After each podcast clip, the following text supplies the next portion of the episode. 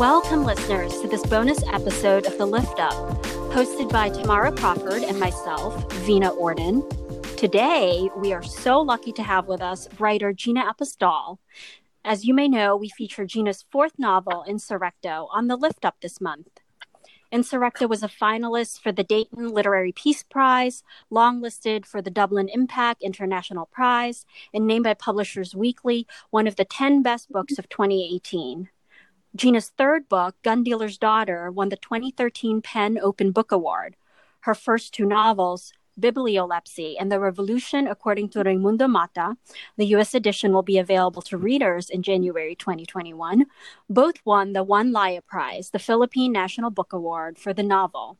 Her essays and stories have appeared in the New York Times, Los Angeles Review of Books, Foreign Policy, Gettysburg Review, Massachusetts Review, and others. She lives in New York City and Western Massachusetts and grew up in Tacloban, Philippines. She teaches at the Fieldston School in New York City. Welcome, Gina, and thanks so much for making time to chat with us today.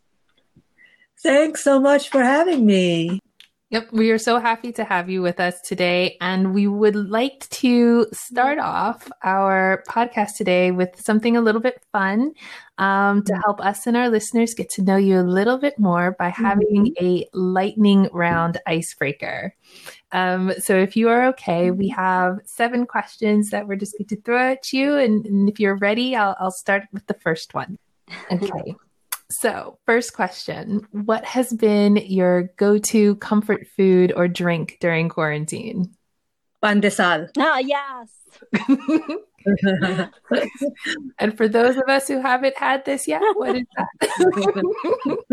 it, well, you know, it's um, it's it's it's a breakfast food. I have it for breakfast, and it makes me happy to um, uh, wake up to pandesal. My um, my nephew makes it in Vermont, and then my brother mails it to me um, uh, for his son. So it's uh, wow, it's it's great because I'm supporting my nephew, um, but of course my brother. My brother sends it in a package that's like twenty dollars to send, so it's like twice the amount of amount to the oh. bread. Anyway, uh, that is nice. That is amazing. That's really cool. Mm-hmm. Okay. Second question. What is your favorite football or soccer league and team? Uh-oh. Yeah, I, am I'm, I'm a huge Barcelona fan. Yes. You know, it, in fact, uh, yesterday it was just pure. I don't know what it was. I mean, it was just pure, absolute, unadulterated joy. It was yeah. Messi being messy. Watch the first game. I mean, you know, I, it was just it was great. Cool. Okay. So Barcelona. Barcelona. I didn't know that. I really thought it was going to be a Serie A team. uh, Serie A. Well, yeah, I used to follow Serie A. Um, I used to follow AC Milan in the 90s. That was definitely the team. Um, but Serie A has been having, when they had the huge referee scandal, Two, they also had those huge kind of, I mean, it's racist in soccer. Right. I mean, the right. mm-hmm. racist. But they had very, very overt racist incidents. Mm-hmm. Yeah. Um, remember Balotelli, yes. you know, you know, Mario. So, um, you know, those kinds of things. And then it's very hard not to just follow Messi all the time. I agree. You know, with the small time that you have, I'll just follow Messi. Yeah. Yeah. Yeah. I follow Italia, you know. Yeah, the, yeah. The national team. So, which is, of course, also not a good thing for a lot of people. I love uh, Italia. Uh, have you adopted a team yet, Tam? Have not adopted a team yet. I've been told that you're supposed to adopt the team near you where you live. Yeah. Oh, where are you? Yeah, and I used to live in North um northeast uh-huh. London. Uh-huh. So my team was supposed to be Arsenal. But then I've moved to Southeast London. So apparently the closest team to me is Crystal Palace. Oh, um, okay. But um, I like rugby a lot more, but I get excited when the World Cup is on. So then I really get into football then. Yeah. Um, and then during the rest of the year, I get into rugby. it seems to me that there's a kind of class orientation yeah. in different places um, with with sports. So uh, football seems to have a, like a non-aristocratic thing in london. And then it's interesting in ireland for instance where you would think that the irish uh, would be for uh, for football, you know, against the English rugby, but they love their rugby, and um, they love, of course, their Gaelic football. So it's kind of interesting class orientations with um with sport. Yeah, no, it is really, really interesting around class orientation. I was told the same thing when I moved here as well. I think um, that you know football is kind of like the working class game, and you really get into it, and then with rugby, it was you know played in the universities and university game, yeah, gentleman's mm-hmm. game, so to mm-hmm. speak. Mm-hmm. Um, and then you throw cricket in, and we can have a whole conversation about class. Right. cool. Okay, great. so, I love this chat about sport. Um, so yeah. the next question for you is: If you could travel right now, where's the first place you would go to? Okay, my my gut is to say Venice. Mm-hmm. Um, I love Venice, and I'm very sad over, um, you know, well, actually, I'm very happy for Venetians that their streets are empty. yeah. But I think the toll on economics yeah. might be hard for them. Uh, but I'm a huge fan of that city. um, the other thing is really my family is thinking of, of just having a reunion, going home. Uh, and that's kind of a nice idea also. Mm. but my gut goes to Venice. it's a gorgeous, gorgeous city. So I totally understand. Cool. Okay. And the first thing you want to do when COVID is hopefully eradicated or brought under control? I would probably want to go out into a nice restaurant. Um, the restaurant that I like is Via Carota. I love that place too. Um, and have a drink there um, that I that we've been making here, but having a drink in a restaurant would be nice. It's very bourgeois you know um, they make really good different kinds of negronis though so yeah their negronis are really good they're and as you know my daughter for instance was was saying uh, what should i because she's going to go and be in my apartment for a while because no one's there um, she's going to quarantine herself after her protest activities right um, in my apartment so she was saying so what should i do in the village i said uh, go and get there. There might be pickup now at Via Carota. And then we were going through what, what in the menu would you allow yourself to pick up? Because the thing about a good restaurant mm. like the Via Carota is that you want to eat it there because to take home their cacio e pepe, it's not going to be as good. Yeah. Yeah. You know? So we were going through the menu. Is there a view as to when they're starting to open up restaurants in New York? They're they've got a view that restaurants will open up here. I think probably next month in July. Wow, that's yeah. early. With I know everybody's saying a lot of this is early. They're opening schools by um, end of July, beginning of wow. August. Wow, um, they're oh, trying to crazy. open restaurants and get a lot of restaurants are doing takeaway, but they're trying to get them to do outdoor seating so yeah, there's a lot that we think is moving a little bit too fast. But how about New York? Are they? What are their views? I've heard that. Um, so the uh, city council person Corey Johnson, um, he was saying that right now they are trying to prepare for street closure, so more street closure, so that restaurants can actually open up into the street, oh, kind of like how Stone yeah. Street is, you know. Um, but I haven't heard officially uh, about that happening yet. Although I think um, the restaurants probably have a, you know, like an inkling because I've I've seen like a lot more of the the takeout restaurants that closed down starting to open up. So there must be some plan that maybe we don't know about. So, okay, cool. So hopefully you'll be able to get that lovely drink and the cacio e pepe in the restaurant um, pretty soon. Okay, best time of day for you and why? Morning, afternoon, or evening? Mm. I'm not really a morning person, but I like breakfast and I like waking up um, mm-hmm. to a fresh day of work. Yeah. Mm. So in the summer when I can write So for me, that's really the best. Cool. Very nice. And for the sixth question, what are you reading right now? Well, I, am reading a lot of different books right now. So the most recent one is um, something for my research for my novel. So it's the Tin- mm-hmm. Tinio Brigade. It's uh, it's about the Ilocos region. Um, nice. Yeah, the Ilocos region, Filipino American War stuff. Uh, so that's something I started a while ago, and then I didn't need it for my last novel, so I didn't finish it.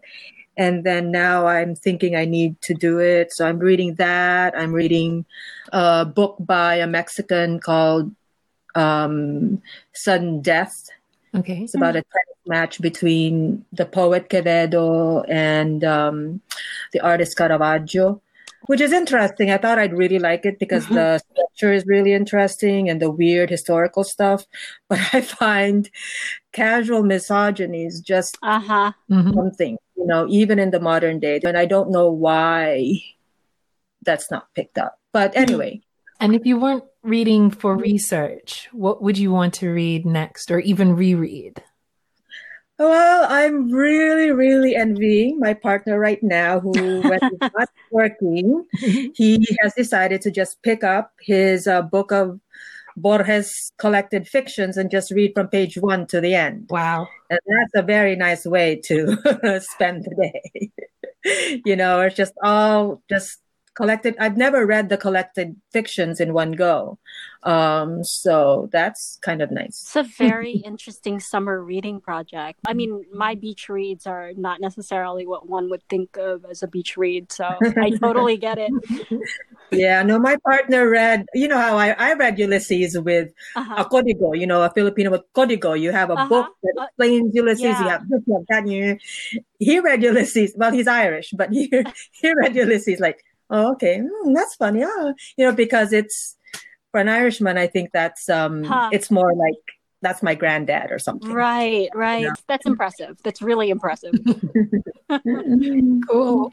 Well, thank you for answering the lightning round questions. cool. I'm going to turn it over to Vina to ask the first question for the podcast. So, I mean, we talked about this um, a, a, little bit in our outtakes, but it's it's such an interesting, really unprecedented time that we're living in. Um, you know, we're in the midst of this global pandemic, and there are also all these mass demonstrations out on the street in support of Black Lives Matter um, and against rising fascism all around the world. Um, and you were a student activist during the uh, Marcos dictatorship. And so it's just interesting. And I, I, kind of wonder are you seeing something in the protests um, that may signal a sea change either here in the US or in the Philippines? Well, I think what I think what I'm reading um, or what I'm hearing from people mm. is that the numbers are incredible mm-hmm. in the United States. And so, and the extension, the fact that it's, um, it's prolonged yeah. and that people remain on the streets. So I think that's very good. I'm going to, um, go back to, you know, the, the you know, my own experience. So I was in mm-hmm. school in the 80s, early yeah. 80s. So you have to know it's before 1986. So uh-huh. you're talking about kind of the the late years of Marcos mm-hmm. when you you'd gone through the first quarter storm, you know, and so for us, mm-hmm. first quarter storm is more historical, and we're in this moment where Marcos says, "Okay, I'm going to lift martial law," and it's not really a real lifting. So. Right. We're in that mode where the very fierce student activists who began that work against the Marcos regime. They were all in prison. Some of them were already right. in government, etc. And so mm. now that I look back, we were still activists in the like slumping years of the mar- martial law regime when most people around us were not into it you know mm, uh, mm-hmm, mm-hmm. so there so uni- the university was very very um, activist in its portrayal of itself you know the university was already changing it was already a very bourgeois mm, uh, mm-hmm. kind of upper class university so i'd be going off i was an english major going to these marches and, and i'd have friends saying i don't know what why you're doing that you know dress mm. the way you are you know because they were always commenting on the way i was dressed. You know, I was well dressed. Why do you think you should be uh, going against the system? It's like, what the fuck? That's so stupid. And I really am very clear about my class orientation mm-hmm. that I'm, I, I'm not a peasant. You know, I'm a kind of petty bourgeois, um, highly educated academic artist. And I'm very aware of my own kind of ambiguity as a person that was Maoist and Marxist in orientation. So what happened was after the death of Ninoy Aquino, right, right, it became a very different protest. Yeah. And I think this is where I'm kind of connecting to the current mass demonstrations. Right, right. Um, there was already a steady, organized, powerfully, ideologically coherent organization. Mm-hmm, mm-hmm that I was part of. Where everyone was calling us crazy or nutty or whatever it was that people thought. What's interesting for us to recognize is that there are groups that every day are doing the work. Right, right. Um, they're organized, their coherent ideology, their study of um, class systems, um, political systems, their very, very clear concept of structural issues. Mm-hmm when the mass gets part becomes part of it i'm interested in seeing how that coherent organizing helps the movement and right. makes the movement work um so I, that's why i like malaya you know like malaya is one of those structural organizations but i'm looking right now at black lives matter and i'm thinking right, right. The way they manage to turn their organizing, their protests, which are, you know, mass protests, but they managed to turn public perception um, to it's peaceful. We defund police means this. Um, we're thinking about structure, et cetera, et cetera. I see there really beautiful possibility yeah. Because it seems that apart from the sudden growth of numbers, there is actually a thread, an organizational mm-hmm. thread, a structural thread in Black Lives Matter. And these are disciplined people. Right, right. People, that, those are disciplined people. The Black Visions Collective, I think, in Minneapolis, mm-hmm. um, I've been following them because I gave them money. And they understand, they've been studying policing for a long time Right. So right. the minute this happens, they can they can present to the Minneapolis Council, etc., what it means to defund policing. You know, those kinds of things. It's just such an interesting lesson, this idea that all of this may seem like it suddenly happened. Yeah but it's actually mm-hmm. kind of like the the crest of a wave that's been coming. For you know. that's what organized um yeah. That's what organizing means. And mm-hmm. that's the mm-hmm. effect of organizing, that people who are actually lifelong or professional organizers, they're, those are amazingly um, smart people.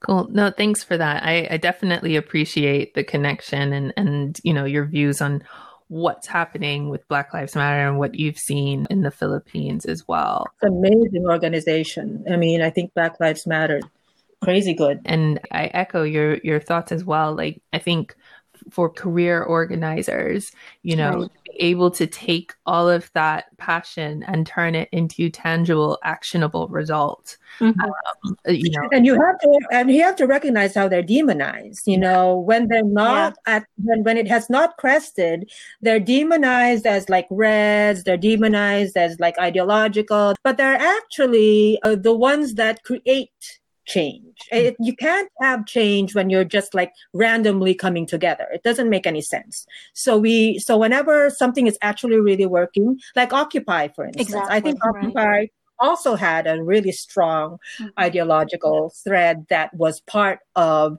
very clear, a very clear organizing history. Yeah. Cool. Thank you.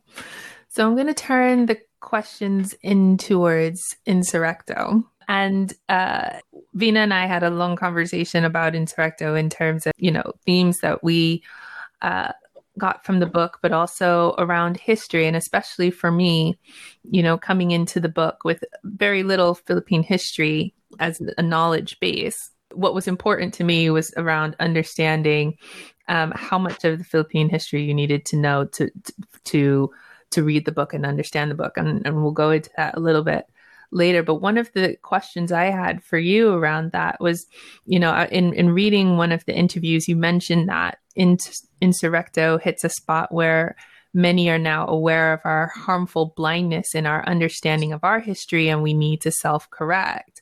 And I was just mm-hmm. wondering, you know, was there a point as you were going through your research for the book and i understood it took you i think maybe 10 years to to write this yeah novel. my books are uh, books took a very long time to write yeah. they're very long um, yeah. you know was there any point where you felt like wow there's just so much history that i don't know um, mm-hmm. you know as you were researching it that helped propel you and, and propel your intention within writing this book yeah i would say that almost all of my novels do come from that um, I mean, if I knew what my novels were about, I, would, I wouldn't be writing them. so all of my novels come from a point of ignorance. Like, I, oh my God, I didn't know that. I didn't know that. I didn't know that. And then I choose which ignorance I have um, would it, you know really energizes me mm-hmm.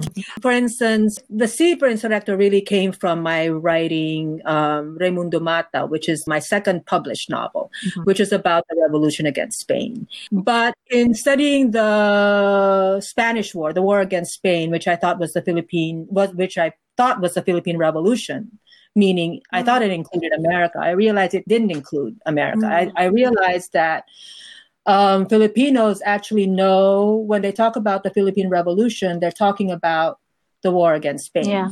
in uh-huh. fact, um, uh, and and we don't know anything about the war against America. Wow. So, and I really had no everything that I read about the war against America. I didn't know. Mm-hmm. Um, I, I the, in the Philippines, when you study uh, the American period, you really study the the post-war mm-hmm. um, uh, because the because the revolution against Spain takes up so much of that revolutionary thought. Right. Um, and then you study what Americans did and the American laws, and then Philippine independence.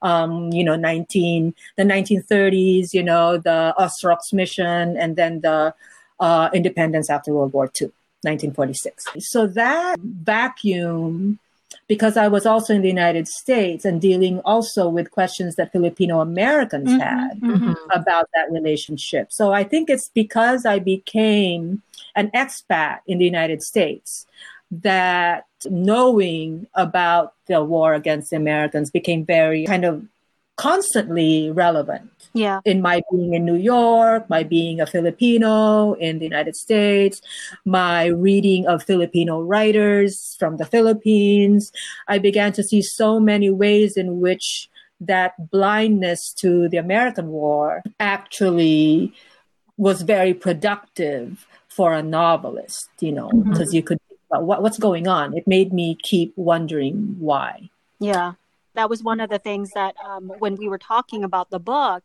I had mm-hmm. mentioned to um, Tamara that I immigrated to New York in my teens. And so I did have a very um, short sliver of having to learn Philippine history, but we were never taught this war. It was never no, called yeah. that either. And, um, and you're right. I mean, we learned a lot about our independence from Spain and that the Americans helped us. But then, of course, you know, like looking back as an adult, you also mm-hmm. realize that that colonial system of education that we inherited from the Americans, of course, they're not going to be critical. It's a huge blind yeah. spot. It's yeah. a huge blind spot, and it's constantly. Mm-hmm. Uh, it creates a weird. Um, just weird ways of doing art or weird ways of thinking that you go, oh, wow, you kind of forgot about the fact that they actually, it was genocide. So it's a very successful propaganda move by the Americans. You can see how powerful it was, um, what they had done to the Filipinos. And I know they were trying to replicate that in Iraq.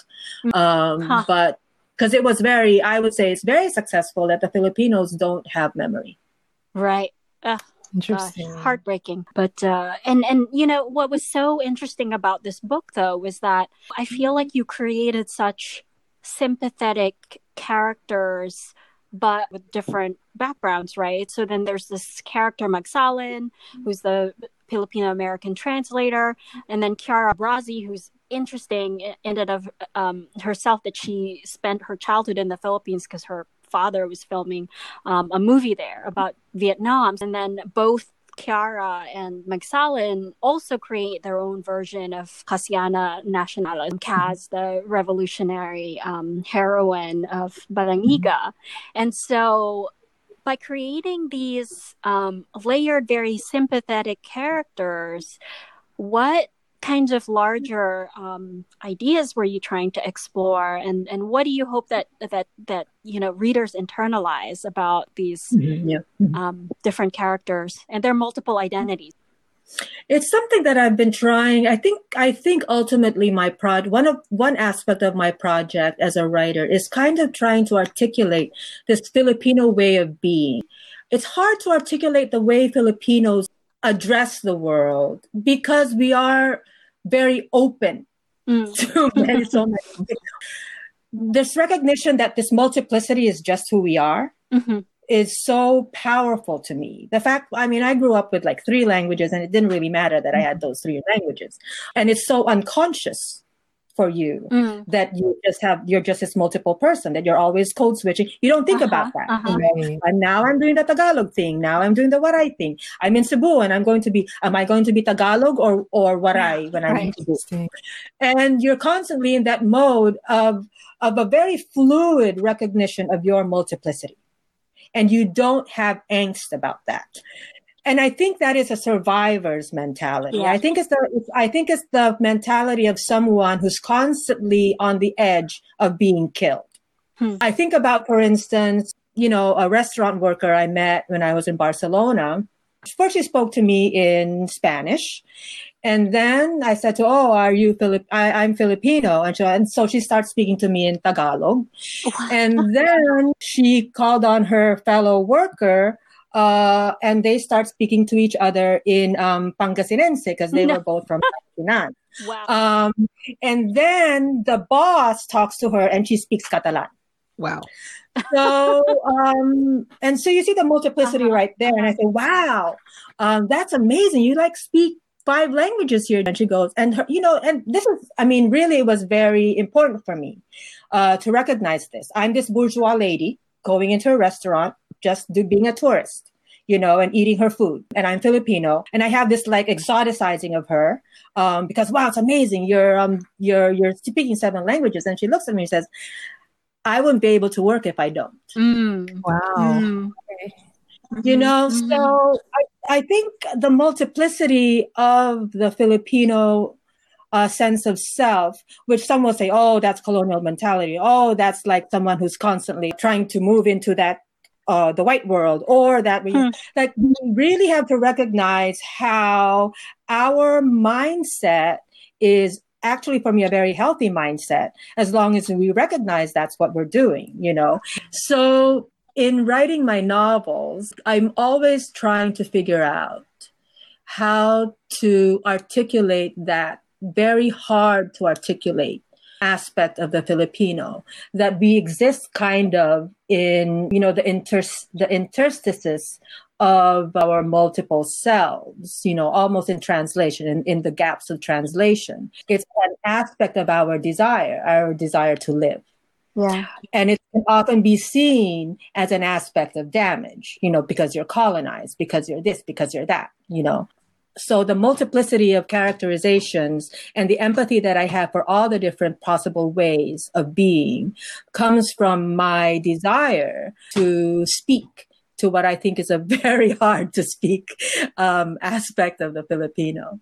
I call the Filipinos uh, hyper hyper modern, you know, like super postmodern, you know, uh, or hype or hyper human. Mm because the fact of humanity that the moment we learn language, we become a multiple person. Mm-hmm. We're split. Mm-hmm. We're split from the self. You know, that's what I mean. That's that's the Lacanian self. You know, just a, a basic psychoanalytic thing. Um, but the colonized experience of the Filipino um, for me is simply a replication of a basis of our humanity, the split, the splitness of ourselves that arises most clear in language, um, but it arises from having to be uh, a social being. Yeah, and um, no, that's that's so true because even with language, like the way that you see things and the way that you think about things, that's that's also formed by language. So it, it goes mm-hmm. beyond just the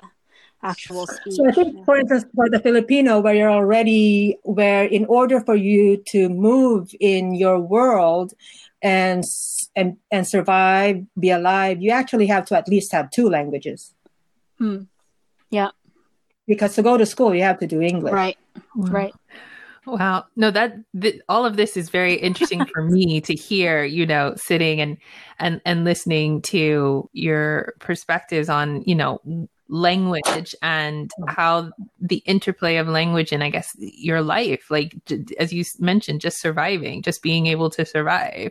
Um, and could, could, I just um just do something because I I think I said something there about English. For me, the Filipino in the Philippines who doesn't speak Eng- who doesn't who speaks only English is a problem. The Filipino in America who speaks only English that mm. is I think there's something else going on there because mm. you are moving. I think in a sense of translation in some way the empathy that one you re- that you need for yourself is even more powerful because you're existing in translations and you don't even know the other language. Yeah. Yeah. Thanks for that perspective and for touching on that particular theme. There was another theme we we also wanted to call out and that's around how a lot of the themes within the book revolve around women and the strength of women in their various mm. facets. And one of the things we were wondering was um, whether or not, when you originally set out to write the book, did you know that you wanted women to be the focal point in your storytelling, or did that structure kind of sort of make its way into the novel and it kind of grew from there? Okay, here's what was happening when I was writing Insurrecto. I was actually writing the so-called bigger book. It was supposed to be more of an epic book. It was called William McKinley's World. Mm-hmm. And every time I got annoyed with that book, which was masculine voices, mm-hmm. I went and I, I, went and did this other project, my recess project, yeah. which was Insurrecto. Um, and I wanted, and I liked the women voices in Insurrecto. Mm-hmm. And it, and of course, it's the book that I ended up finishing. I'm still working on um, William McKinley's World. So I really did want want women in that novel. I was very happy always to be with the women mm-hmm. um, voices in the novel because I had a hard time writing William McKinley's World, which is the revolution from the point of view of a spy for Americans and a Filipino revolutionary and their brothers. Mm-hmm. So it's a very masculine uh, take on the revolution. I couldn't really imagine their lives. So what interesting about Insurrecto in terms of the women is that it was very easy to imagine Casiana. Yeah all I did was think about my aunts. you know, they would all be going, "Fuck you! I'm not gonna fuck you if you don't go to war." You know, stuff like that. Um, so, and I know how how powerful in my family anyway. I mean, women are very powerful in my family. They just run the world. So it's so easy for me to um, imagine a woman mm. revolutionary. No, thank you for these strong women characters. We really enjoyed them. Um, I definitely really enjoyed seeing one just Casiana and I guess her strength and the and the way she she speaks and the way she moves within you know within the novel and and and and kind of sort of getting everybody together and leading that revolution um, but also like the subtler points of strength that you have with all your different characters in different ways. Um, mm-hmm, yeah. You know, that kind of came through as you got to know them. I really enjoyed that. So thank you for them. Yeah. And Casiana is just like so sarcastic and, you know, the kind of like double, double speak that she yeah, does with the yeah. American characters. Yeah. So she's like fun. a triple language lady. yeah. She's a triple threat.